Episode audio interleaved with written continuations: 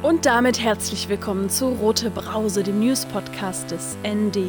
Ich freue mich, dass ihr euch auch heute wieder entschieden habt, den Kronkorken springen zu lassen. Bereits Anfang der Woche forderten die Gruppen Seebrücke, Sea-Watch und Leave No One Behind mit 13.000 weißen Stühlen vor dem Reichstagsgebäude die Aufnahme Geflüchteter, insbesondere aus griechischen Lagern. Zwei Tage später brannte das Lager für geflüchtete Menschen Moria auf Lesbos ab. Die schreckliche Lage der geflüchteten Menschen hat diese Woche ein unbegreifliches Ausmaß genommen. Tausende Menschen gingen daher am Mittwoch für eine Aufnahme geflüchteter Menschen aus dem abgebrannten Lager Moria in Berlin auf die Straße. Dazu mehr in den Meldungen. Im Mittelteil dieser roten Brause beschäftige ich mich diesmal mit dem Handwerk des Klavierbaus und damit, wie man es schaffen kann, ständig mit Sexismus im Handwerk konfrontiert zu sein und trotzdem einen etablierten Handwerksbetrieb durchzuboxen. Mehr dazu aber im Mittelteil dieser roten Brausefolge. Zunächst zu den News der Woche. Mein Name ist Marie Hecht, es ist Freitagnachmittag und das sind die Meldungen. Protest. Unter dem Motto Wir haben Platz haben diese Woche zahlreiche Menschen im Berliner Regierungsviertel demonstriert. Sie forderten die sofortige Aufnahme von Geflüchteten aus dem abgebrannten Lager Moria auf der griechischen Insel Lesbos. Nach Angaben der Veranstaltenden, zu denen unter anderem das Netzwerk Seebrücke, die Internationale Liga für Menschenrechte und zahlreiche Geflüchtetenorganisationen gehörten, hatten 10.000 Menschen an dem Protest teilgenommen. Nach Polizeiangaben waren es 3.000. Die Feuer in Moria waren in der Nacht zum Mittwoch ausgebrochen und wurden vom starken Wind weiter angefacht. Auch Wohncontainer standen in Flammen. Angaben zu Toten oder Verletzten durch den Brand sowie die Brandursachen sind bisher unklar. Auf der Berliner Demo diesen Mittwoch verlasen mehrere RednerInnen aktuelle Meldungen von der Situation auf der griechischen Insel. Denen zufolge würden die 13.000 Menschen ohne jede Habe, ohne warme Decken und sogar ohne Ausweise über die Insel laufen und einen Platz zum Schlafen suchen.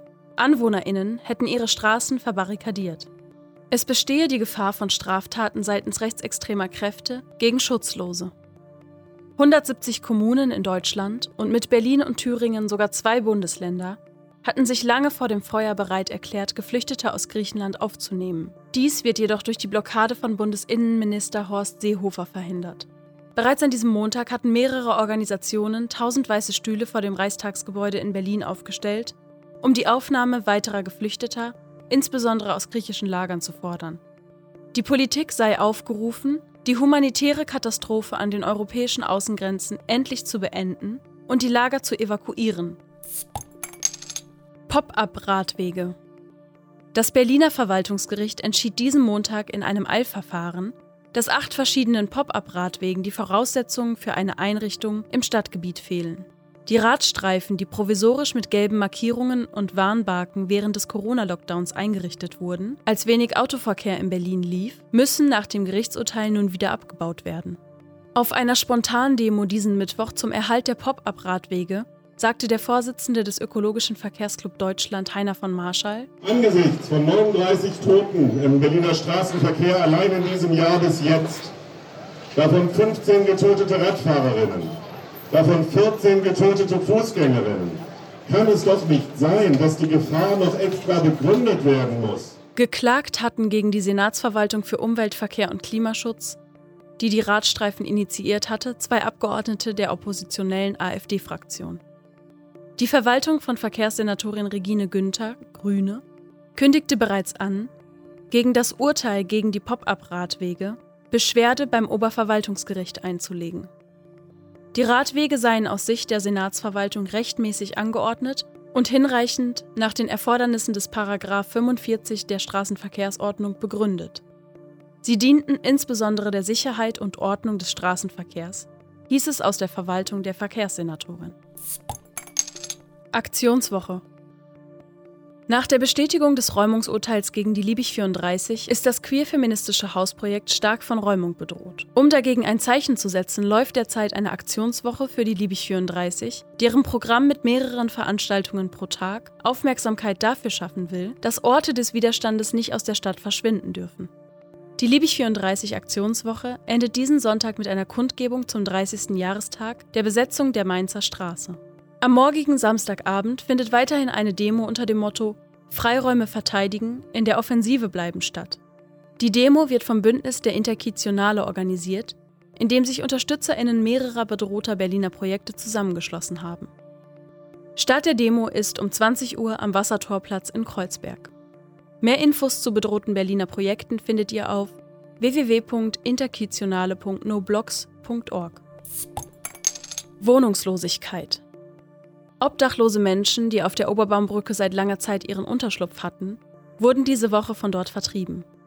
Das raumgreifende Campieren habe die regelmäßige Reinigung der Brücke verhindert, hieß es dazu vom Bezirksamt Friedrichshain-Kreuzberg.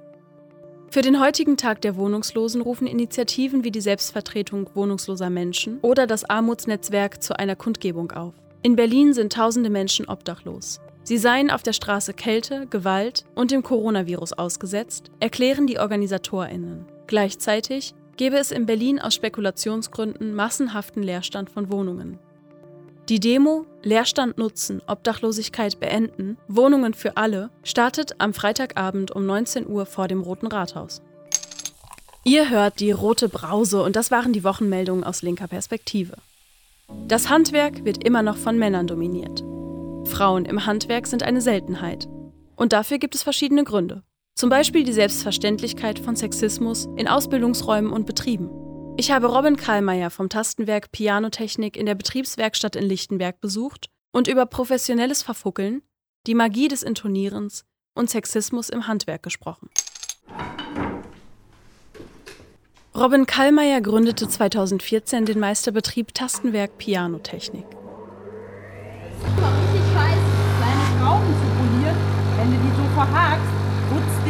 Mit der sogenannten Schwabbel bringt Robin goldene Metallteile zum Glänzen. Weniger lang man in dem Job ist, desto mehr passiert einem das. Ich höre dann, früher habe ich immer in unserem Maschinenraum die Azubis und Praktikanten fluchen gehört. Scheiße! Und dann ist ihnen halt so ein Teil durch die ganze Werkstatt geflutscht. Ist mir auch super oft passiert. dann krabbelt man halt auf allen Vieren durch den Maschinenraum und sucht seine kleinen Messingschrauben. Genau, ich schraube alles raus, ich schraube alles rein. Also sprich, ich habe meine kleinen witzigen Setzkästen, wo ich dann alles reinsortiere, beschrifte. Diese Schraube ist für das, diese Schraube ist für das, damit ich hinterher alles wiederfinde. Und wenn es gut läuft, bleibt keine Schraube übrig und es fehlt auch keine. Bei mir ist immer eine übrig. Ich frage mich dann immer, wo die hingehört, weil ich achte eigentlich schon darauf, dass überall auch eine drin ist. Aber so what? Ich habe sie nicht gebraucht. dann hat das Klavier sie auch nicht gebraucht. Das Aussehen der Klaviere verleiht der Werkstatt eine edle Ästhetik. Mitten im Raum steht das Klavier, das morgen fertig sein muss. Robin hat die Mechanik repariert. Heute steht Intonieren an, das Arbeiten am Klang des Klaviers. Während Robin die Hammerköpfe aus Filz einsticht, bilden sich langsam Schweißperlen auf der Stirn. Obwohl es nicht anstrengend aussieht, ist es eine sehr körperliche Tätigkeit. Ohne mir hier die Dämpfung zu versorgen. Und eine, bei der man sich konzentrieren muss und nicht verzählen darf. Robin zählt jeden Stich mit.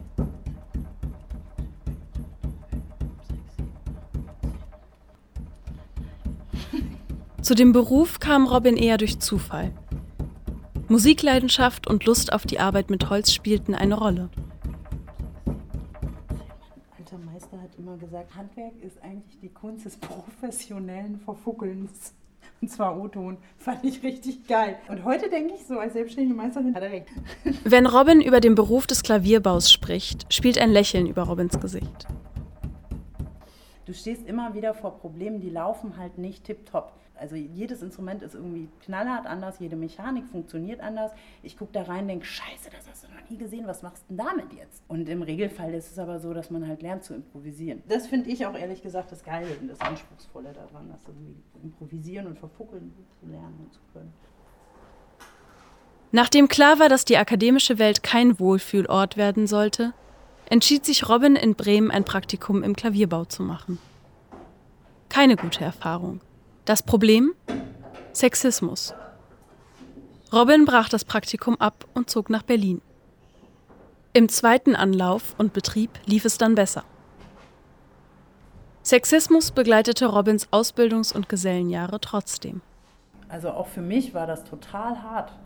Ich äh, habe erst drei, vier Jahre später gemerkt, wie krass mich das beeinflusst hat, wie krass es meinen Alltag geprägt hat, dass ich jeden Tag dahin gehen muss, dass ich mir jeden Tag diese Sprüche anhören muss, die noch nicht mal mich betreffen. Also in meinem Arbeitsklima war das auch nicht immer so, dass die Jungs mir gegenüber mega scheiße waren sondern dass diese Selbstverständlichkeit von Sexismus im Handwerk, diese Selbstverständlichkeit von, das ist ein Männerraum. Ich meine, ich habe 2004 die Ausbildung gemacht. Dieser Betrieb existierte da schon 15 Jahre. Ich war die erste Frau. Und dann haben sie kurz bevor wir haben den Vertrag unterschrieben und dann sagt irgendwie mein Meister, warte Robin. Oh scheiße, wir haben gar kein Frauenklo. Und ich so, oh nee, Alter, das ist jetzt nicht dein Ernst. Ja, und, oh, und die Unkleide. Du bist als Frau dann erstmal gar nicht mitgedacht. Sexismus und Handwerk. Für Robin zwei Sachen, die leider gerade zusammengehören. Handwerk ist weiß, Handwerk ist männlich. Wirklich als Frau ist man ein Alien. Also man ist ein Alien, total. So, jetzt Überraschung.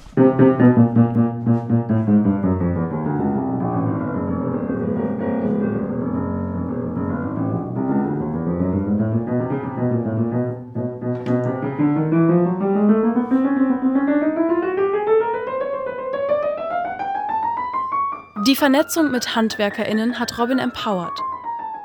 Ich habe eine Ausbildung gemacht, ich habe einen Gesellenbrief gemacht, ich habe total geschwitzt und geschweißt und da war ohne Ende aufgeregt und hatte immer das Gefühl, ich kann nichts, ganz klassisch weiblich sozialisiert. Ich habe für einen Fünfer die Stunde irgendwie unter der Hand gearbeitet, irgendwie bei einem Klavierbauer, habe mich drei Monate nicht bezahlen lassen, habe nicht die Fresse aufgemacht, weil ich Angst hatte irgendwie, dass ich ansonsten nie wieder eine Stelle kriege, bis ich dann irgendwann gepusht von meiner WG und von anderen Handwerkerinnen gesagt gekriegt habe, hey, Robin, du musst da raus, jetzt machen wir den Rücken gerade und das ist eben dieses immer den Rücken gerade machen.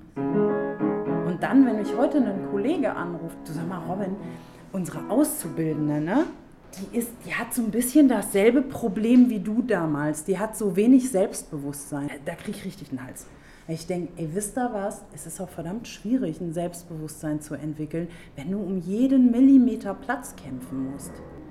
Ja, kann die nicht mal zu dir kommen? Du kannst es doch mal regeln mit der. Krass. Also sowas passiert mir heute.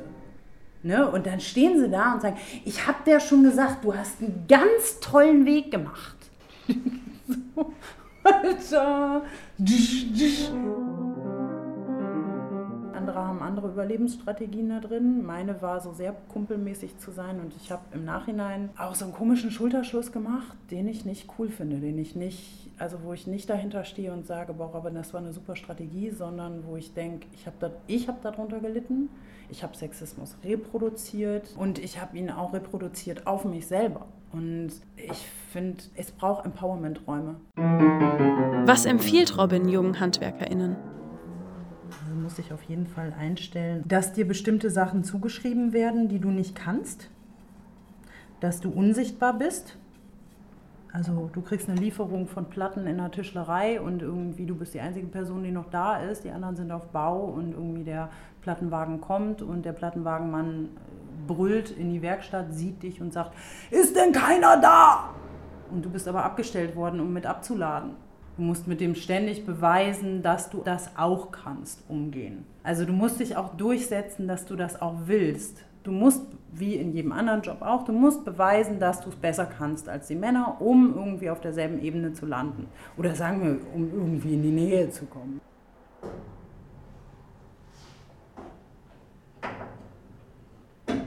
Musst einen Weg finden, dass du mit Angst vor Maschinen, mit Angst vor Situationen, dir passiert irgendwas, dir fliegt eine Schraube oder auch ein größeres Teil an der Schwabbel durch die Gegend, das macht richtig Fatz. Das sind so Punkte, da darf man Angst vor haben, da darf ich auch Respekt vor haben. Aber wenn ich das als Frau habe, dann heißt es gleich, naja, machst du mal eine Pause, ich mach das dann für dich. Und an der Stelle, wo das jemand für dich macht, kommst du nicht mehr rein. Das heißt, du hast es noch schwerer. Dann bist du das sensible Mädchen. Du musst eine Strategie finden, dass du alles lernen darfst und trotzdem gut mit dir zu sein. So, und ich finde das sehr schwer, einer jungen Frau zu sagen, was musst du mitbringen, weil eigentlich finde ich, das muss man nicht mitbringen. Arbeiten gegen eine Diskriminierung ist kein Skill, den ich haben muss, sondern diese scheiß Gesellschaft muss sich verändern. Für einen Teil der Veränderung möchte Robin Kallmeier selber sorgen. Ich möchte, wenn ich mal ausbilde, dass eine junge Frau, die in die Prüfung geht, weiß, was sie kann, weiß, was sie nicht kann, es völlig normal nach dreieinhalb Jahren Ausbildung nicht alles zu können. Und dann in die Prüfung geht, ganz safe mit so einem Ding von, ich komme da durch. Also so einfach ganz normal sein dürfen. Ich hätte das gerne, dass eine Frau irgendwie frei von diesem ganzen Sexismus-Scheiß lernen kann und dann am Ende da steht und eine ganz stinknormale Prüfung ablegt. Ich muss mal ganz kurz hier einklopfen.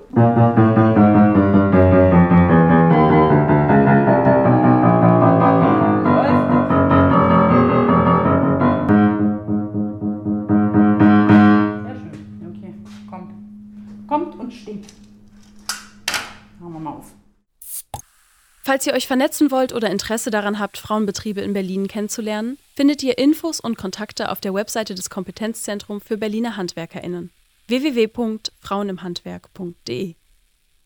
Und jetzt zum Kommentar der Woche.